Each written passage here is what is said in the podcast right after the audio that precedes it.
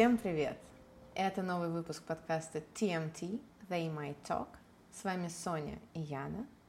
И сегодня мы продолжаем очень естественно и очень органично предыдущую тему, в этот раз затрагивая подавленные эмоции. Сонь, поздоровайся. Привет! Класс. Это было слишком громко.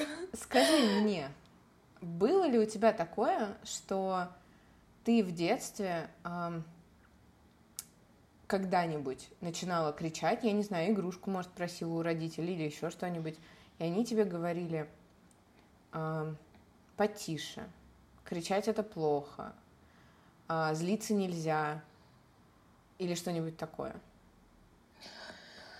Не помню, чтобы такое было в моем детстве на примере покричать.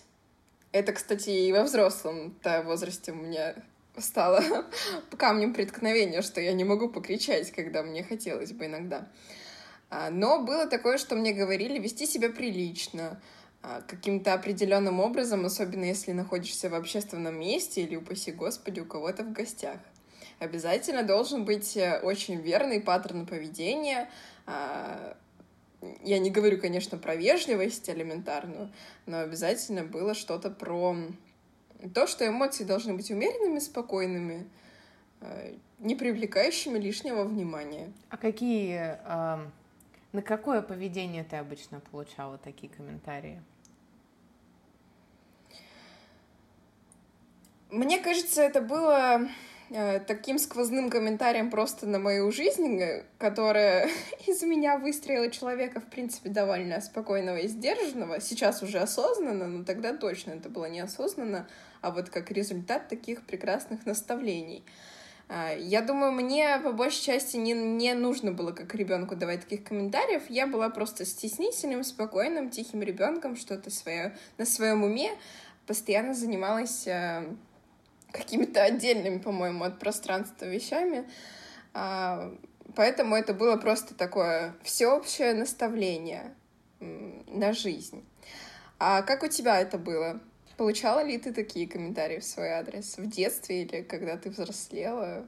Сейчас, может быть? Слушай, да, я, ну, я была всегда гиперактивным ребенком. Я все время бегала, скакала. Я с очень ранних лет занималась спортом.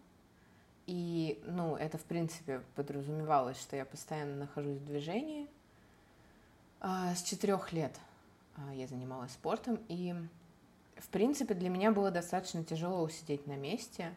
Я что в детском саду а, исследовала любые поверхности, то есть меня можно было найти на столе, забирая меня из детского сада. Можно было обнаружить меня копающейся в грязи на улице. Ну, не в смысле, я там в археологов я играла стандартно.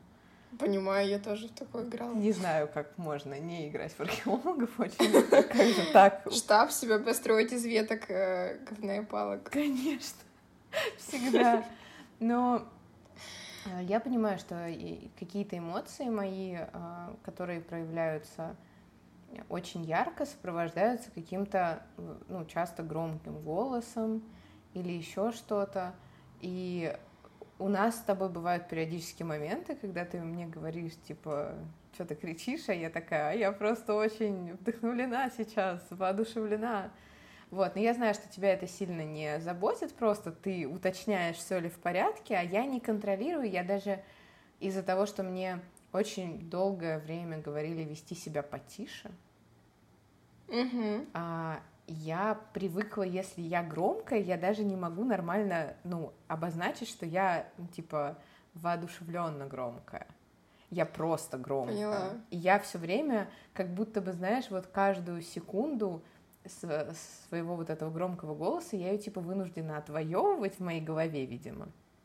Поэтому я так начинаю напирать на людей, и говорить им еще, возможно, громче, еще громче, и люди начинают пугаться, а я просто переживаю, что мне вот, я, ну, переживаю, что если люди успеют вставить какую-то фразу в мой рассказ там или во что-то, а, они скажут мне, а, там, а можно потише?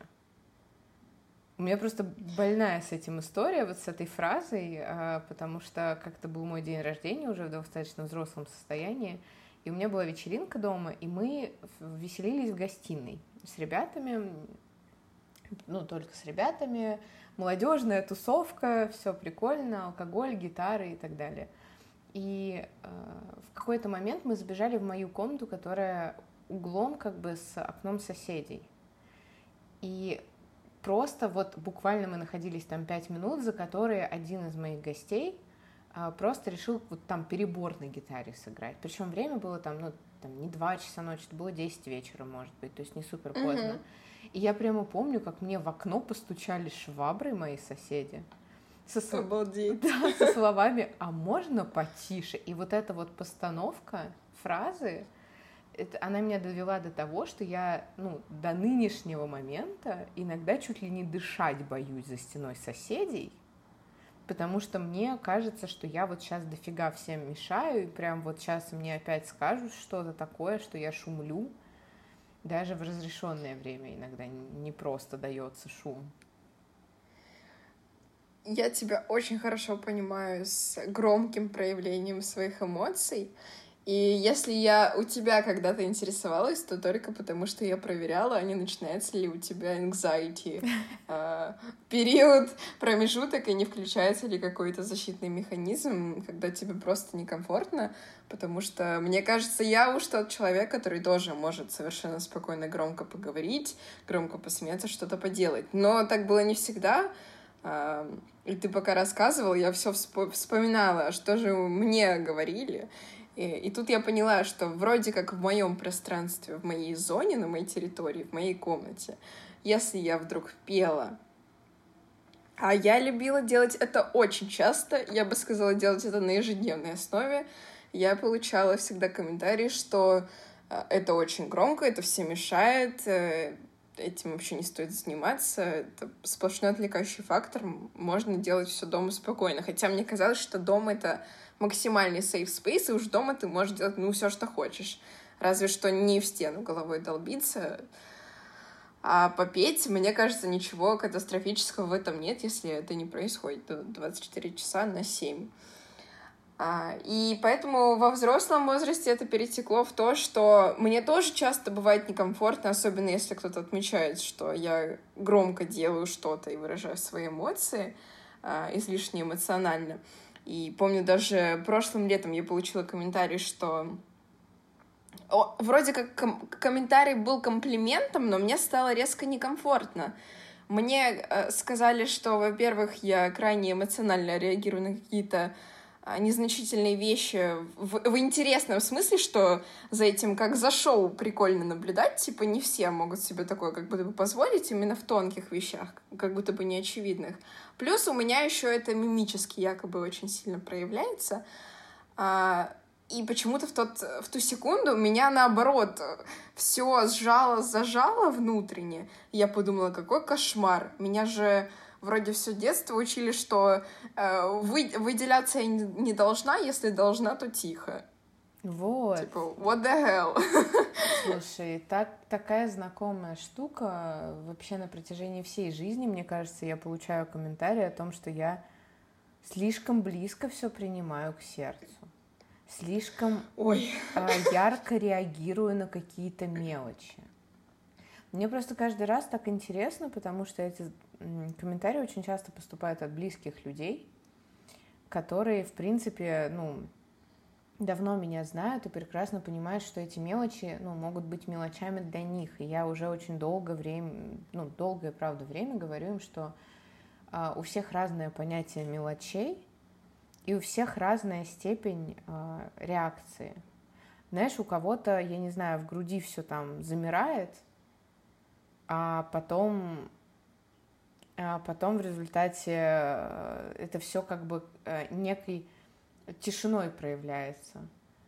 А иногда э, у некоторых людей, наоборот, настолько сильно прорывается внутренний какой-то, внутренние эмоции, внутренний конфликт, что происходит история, что ну, ты как бы наоборот больше проявляешь, но внутри как бы, ну, ты просто даешь эмоциям выход. И, в принципе, это, ну, мне кажется, ну, просто имеет место быть. Я не говорю, что так правильно, потому что у всех разные защитные механизмы, но это абсолютно имеет место быть. А, и уж, мне кажется, комментировать, что человек там overreacting, а, ну, точно не стоит, а, незачем это. Вообще вся эта история с, знаешь, веди себя прилично напоминает последний скандал с Майли Сайрус и ее бывшим мужем, если честно. Сразу хочется напеть. Ну, слушай, она максимально прилично.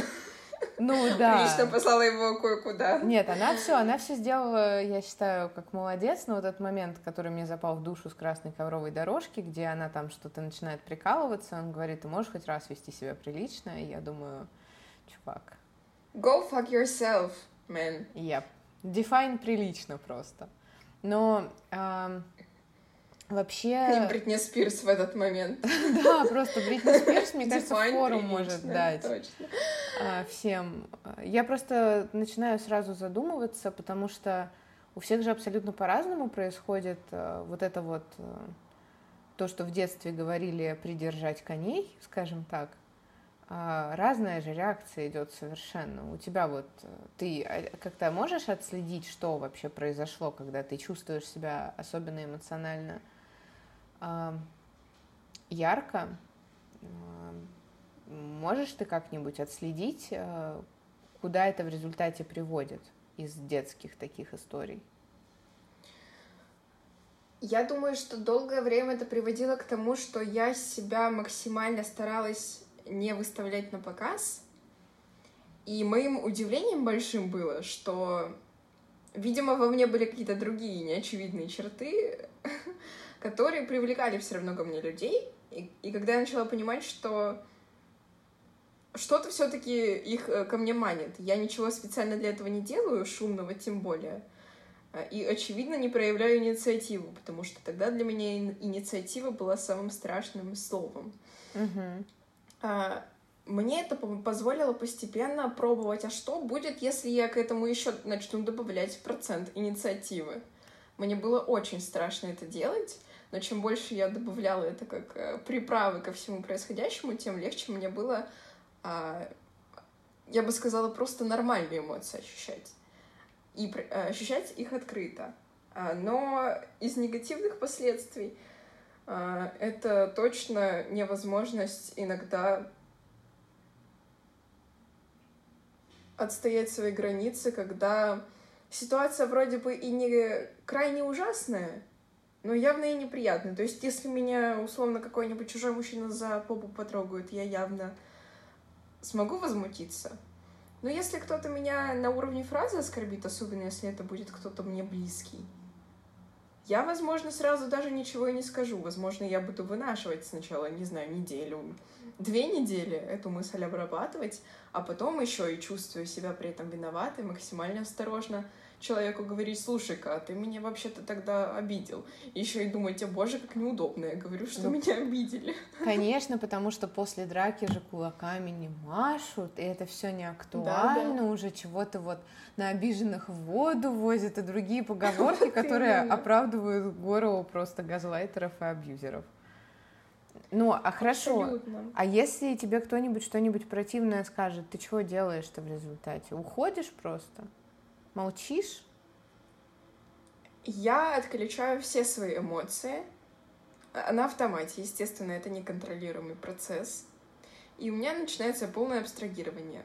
Если я попытаюсь в этот момент хотя бы какое-то предложение себя выдавить осмысленное, э, получится ровным счетом ничего. У меня в голове пустота. Если бы можно было туда зайти, там бы моментально просто свет выключался в этот момент — и даже я сама не могу обработать в этот момент информацию. Я понимаю, что мне неприятно, а я даже не могу разложить на части, а почему-то неприятно. я не могу вернуться как будто бы к ситуации, которая была, может быть, минуту назад.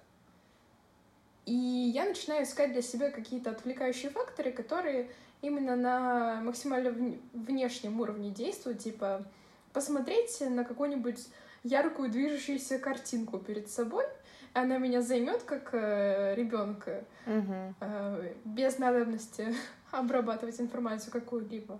И мне будет этого достаточно. Или музыка, ну, какой-то такой отвлекающий фактор. То есть происходит полное абстрагирование от себя, я бы сказала, на какое-то время. А пока я не нашла выхода, как э, это прекращать, но промежуток, когда я восстанавливаюсь, когда я прихожу в обраб... к обработке информации и возможности что-то сказать и для себя понять, он постепенно сокращается. Это меня очень радует. А, вот. А как у тебя этот процесс происходит вот на контрасте со мной? Ты точно можешь свои эмоции ярче проявить. Мне кажется, для тебя это тоже не всегда просто, но что ты за собой замечаешь? Мне просто, э, знаешь, нужно Познакомьтесь, это Соня, и у нее избегающий тип привязанности. А, поз... Но ну, Познакомьтесь, частично. это Яна, и у нее тревожный. Мне кажется, у нас с тобой у обеих избегающий тревожный. Но ну, вообще у тебя, избег... у тебя скорее всего, тревожный избегающий, у меня просто тревожный постоянно. Я не избегаю mm. никогда конфликтов, я всегда иду к ним да. навстречу. Ладно, да. Изб... Я бы сказала, что у меня тревожно тревожно-душнильный. Тревожно-душнильный. Хотя, вот знаешь, а, если ты... Я сейчас хочу прокомментировать ситуацию. Я вспомнила, что у нас с тобой у обеих были такие моменты, когда мы обе подключались к избеганию, кстати, я это только сейчас поняла. Мы, а, у меня это было, не знаю, когда ты, наверное, точнее вспомнишь, потому что со стороны это замечается быстрее. У тебя, помню, было такое в нашем совместном путешествии пару раз. Но что, за что я хочу тебя похвалить, я помню, что все равно, если спокойно к тебе подходить, что я и про себя могла бы сказать, если бы ко мне спокойно подошли и сказали, понимаю, что тебе что-то беспокоит, но мне важно услышать, что тебя беспокоит. И я помню, что когда происходил с тобой спокойный разговор, неважно с чьей стороны, пусть не сразу, но постепенно ты шла на контакт действительно, и можно было, собственно, любой конфликт или какое-то недопонимание эмоционально решить, разрешить. А, вот. Так что что-то избегающее чуть-чуть есть, но, возможно, это защитный тревожный механизм. Расскажи. Ну, это что-то есть такое, конечно, да. У меня есть избегающий э, маленький тоже кусочек, естественно, но он работает обычно, знаешь, в какой-то новой ситуации, когда конфликт повторяется, Потому что конфликты, они все равно имеют тенденцию ну, каким-то образом возвращаться и идти по кругу. Если у людей изначально где-то есть какие-то несостыковки, скорее всего, они будут напоминать да. о себе. И в таких ситуациях у меня всегда тревожный будет. Э, я всегда угу. буду идти наоборот и выяснять, почему. Нет, скажи мне. Нет, я должна знать. Нет, пожалуйста, Когда расскажи. есть какой-то паттерн, да. Да, который тебя да. постоянно такой. А если, если, например, это какая-то ситуация, с которой я во взаимодействии с конкретным человеком еще не сталкивалась, но у меня, например, есть нехороший опыт, то я буду э, включать избегание. Но я не включаю ну, избегание, знаешь, как я закрываюсь э, на некоторое время да. в себе. Я просто включаю максимальное отторжение от человека и просто закрываю все двери в свою жизнь для него и просто перестаю общаться, например. Вот я могу так, например, сделать. Но опять же, люди, которые ну, которые понимают, что у нас какие-то есть взаимоотношения, они, как правило, э, машут мне ручкой и говорят, Яна, ты чего вообще нормальная? А я говорю, да, а все в порядке, значит, все хорошо. А если они не возвращаются, то, очевидно, я сделала правильный выбор, ну, мне так кажется. Mm-hmm, mm-hmm. Вот. Но а, у меня а, мой тревожный тип, ну, это не тревожный тип, на самом деле, дело даже не в этом. Мои все эмоции подавленные, они проявляются через слезы всегда. Mm. Практически на 99% ну, 9% каждый раз, когда меня... Это, я, я причем знаю абсолютно, какие эмоции вызывают эту историю. А эту историю вызывает... Э, обида, понятно, это нормальная реакция, плакать от обиды. Но у меня абсолютно. вызывает чувство беспомощности и чувство злости. Когда я злюсь, я всегда плачу, потому что вот я не знаю, какой-нибудь авторитетный человек, мы в прошлый раз говорили, да, начальники, воспитатели в детском саду, я не знаю, учителя в школе, а, какие бы то ни было авторитеты, а, если на меня начинают повышать голос, а я понимаю, что человек, ну, скажем так, старше по званию, я не имею права на старшего по званию повысить голос, это неуважительно, это некрасиво, невоспитанно, невежливо – Я просто Да. начинаю плакать, потому что я ощущаю одновременно злость, потому что я хочу ответить тем же. Меня обижают, я хочу обидеть. Меня обижают, я хочу ну, отстоять себя, да, просто не сдавать позиции. Но я понимаю, что я не могу, я начинаю злиться и одновременно ощущаю, что я абсолютно бессильна в данной ситуации. И я просто начинаю плакать. А, Частенько это мне играет на руку, потому что многие люди просто панически боятся слез. Конечно. Но как бы для меня это... Я не делаю этого никогда намеренно, я не плачу никогда, потому что я вот придумала поплакать сейчас. Я не использую это как технику манипуляции, это моя просто защитная реакция, а, которая возникает, опять же, абсолютно неконтролируемо, как у тебя возникает твое абстрагирование. Я тут пока слушала, подумала, что, ну, слезы, очевидно, более, наверное, понятное другим людям проявление, чем просто молчание, А, пока человек витает в голове. А слезы можно заметить, э, можно их услышать, поэтому они кого-то могут потревожить. Именно, э, как ты сказала, что на уровне взаимодействия кто-то пугается и просто старается ситуацию свести на нет, просто чтобы слезы закончились. И я тут подумала просто в целом про слезы. Мне кажется, это настолько показательный элемент, ну, более показательный и по- и понятный, который люди в себе, наши слушатели, может, заметят или в других. На самом деле, мне кажется, это просто про то, что человек хочет быть услышанным, неважно, он злится в этот момент, обижается, может быть, он радуется и всегда плачет, да неважно, какая у него эмоция есть, но нужно, наверное, отнестись к этому снисходительнее и понять, что если у человека вроде как э, не в очевидной ситуации, где надо расстроиться, да, попечалиться, приходят слезы, мне кажется, это супер сигнал о том, что э, человек проживает стресс. И стресс, он одновременно и из-за ситуации, и из-за того, что он не может к эмоции, которая уместна в этой ситуации, даже для него самого, по его логике, он не может к ней подступиться. И первое, что, мне кажется, выпускается организм в стрессовой ситуации, это реально либо вот сбежать, делай ноги, либо включи оборонительную историю, как, например, слезы могут быть.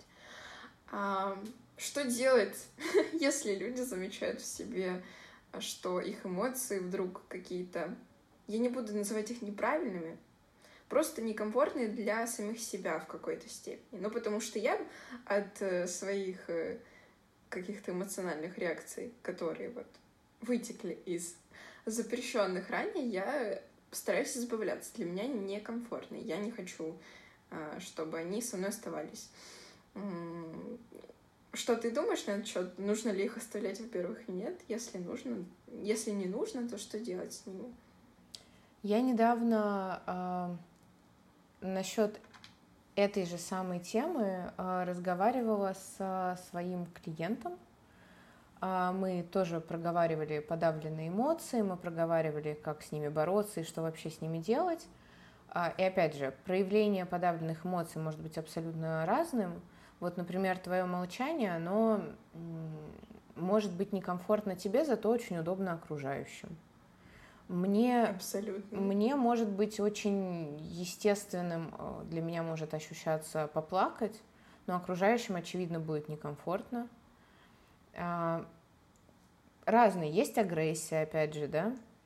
Во-первых, мы все время забываем о том факте, что а, все давно уже знают про то, что если подростки начинают бунтовать, вот эта вот вся история известная, когда а, дети, э, вот выбравшись из младшей школы, спустя пару лет начинают там пить, курить по подъездам, а, начинают пытаться там, э, я не знаю, устраивать какие-то отношения более интимные, чем на тот момент как будто бы положено, Мгм. начинают пытаться сбежать из дома, а, как-то с родителями ругаться или еще что-то.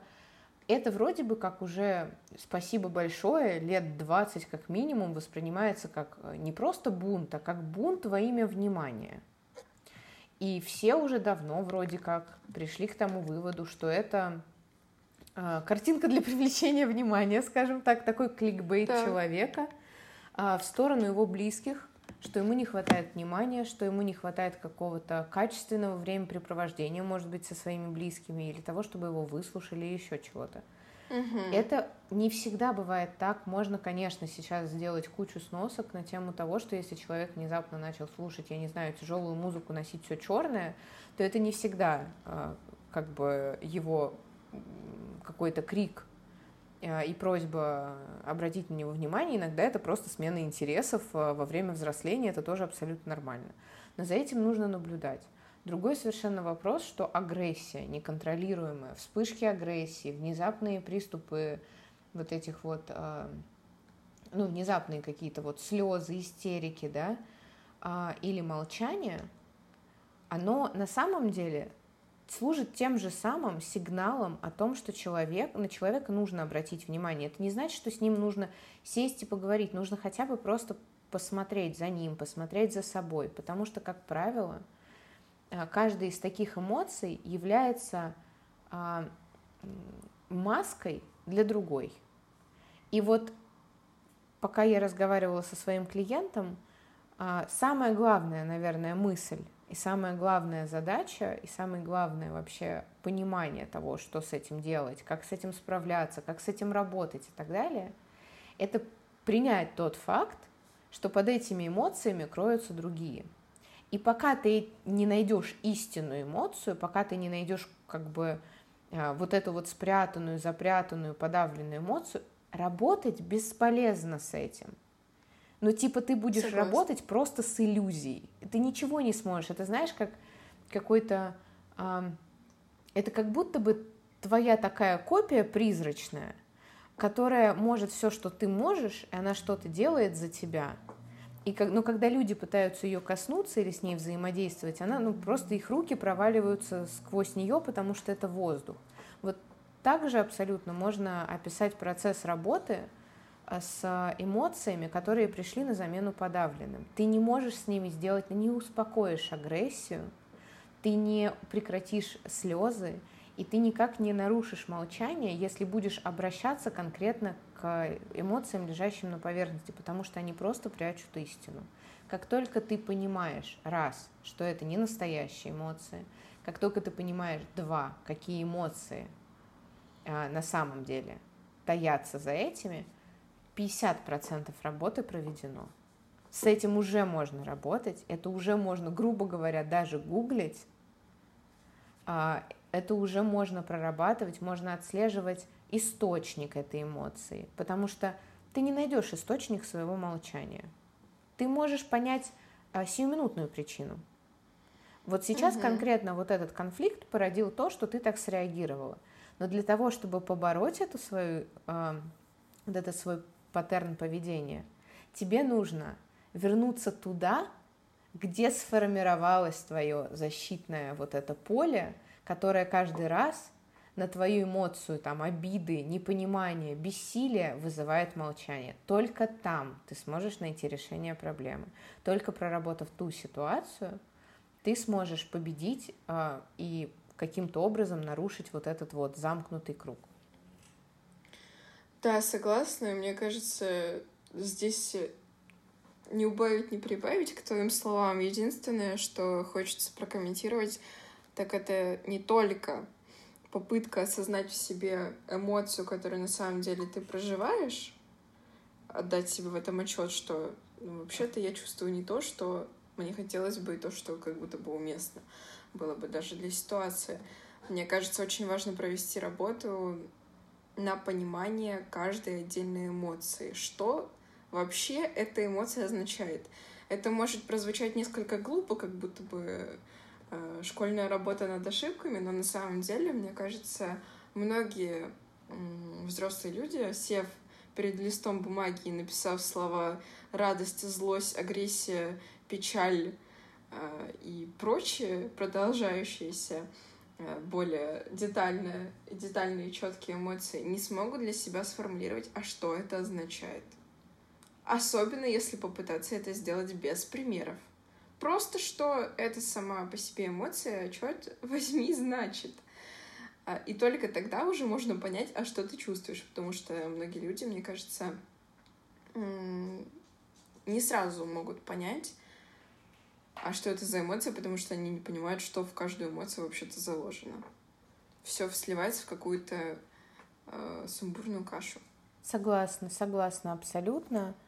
А, продолжим традицию нашего предыдущего выпуска, которая наконец-то нашла свое место.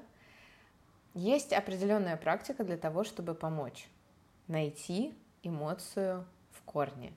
Одна из моих любимых, самая вообще прикольная, самая э, отсылающая нас с детства, скажем так, называется метод 5 почему.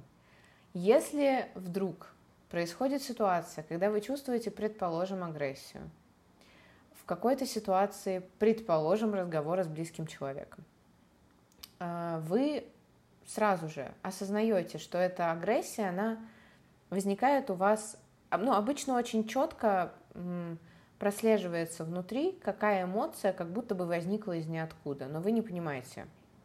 То есть вы вроде понимаете, что вот агрессия возникла, потому что что-то вот с этим человеком сейчас, но что и, и почему непонятно. Угу. Итак, метод 5 почему максимально простой и говорит сам за себя, в принципе. Агрессия. Почему? Потому что вот этот человек сказал мне то-то, то-то. Почему меня это задело? Потому что вот потому-то, то-то, то-то. Почему меня это задело сейчас? Просто задаете пять вопросов касательно этой ситуации. Даже если ваш защитный механизм настолько пронырливый, что попытается что-то прикрыть, а вы все равно нащупаете маленькую подсказку, в какую сторону идти. Потому что, несмотря на то, что оттенков эмоций огромное, нескончаемое количество, и э, уровней ощущения этих эмоций тоже огромное, нескончаемое количество, некоторые направления все-таки ограничены. А, злость, радость, бессилие, грусть, Просто попробуйте хотя бы в первый раз найти направление. В следующий раз, когда вы будете знать, куда копать, можете всегда залезть глубже. Мне кажется, практика просто великолепная. Если совсем тяжело, я бы сначала начала с того, чтобы записывать такие вещи, как подытоживание своего дня, недели, какого-то просто experience а. А позже можно переходить просто на быстренькую проверку по каждому вопросу у себя в голове, и, возможно, ваша эмоция просто растворится, по крайней мере, во время ситуации, которая вас потревожила. Я бы посоветовала воспользоваться предложением Sony записывать, потому что это супер классная идея. Вообще все, что происходит, а, если хотите начать анализ, записывать это первое, что можно, как, каким образом можно себе, в общем-то, помочь.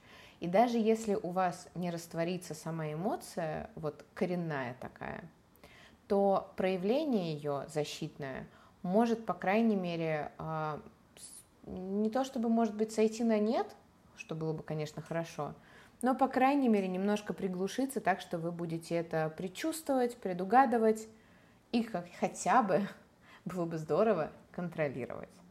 И понимать. Да. В будущем обязательно коснемся еще раз смежных тем.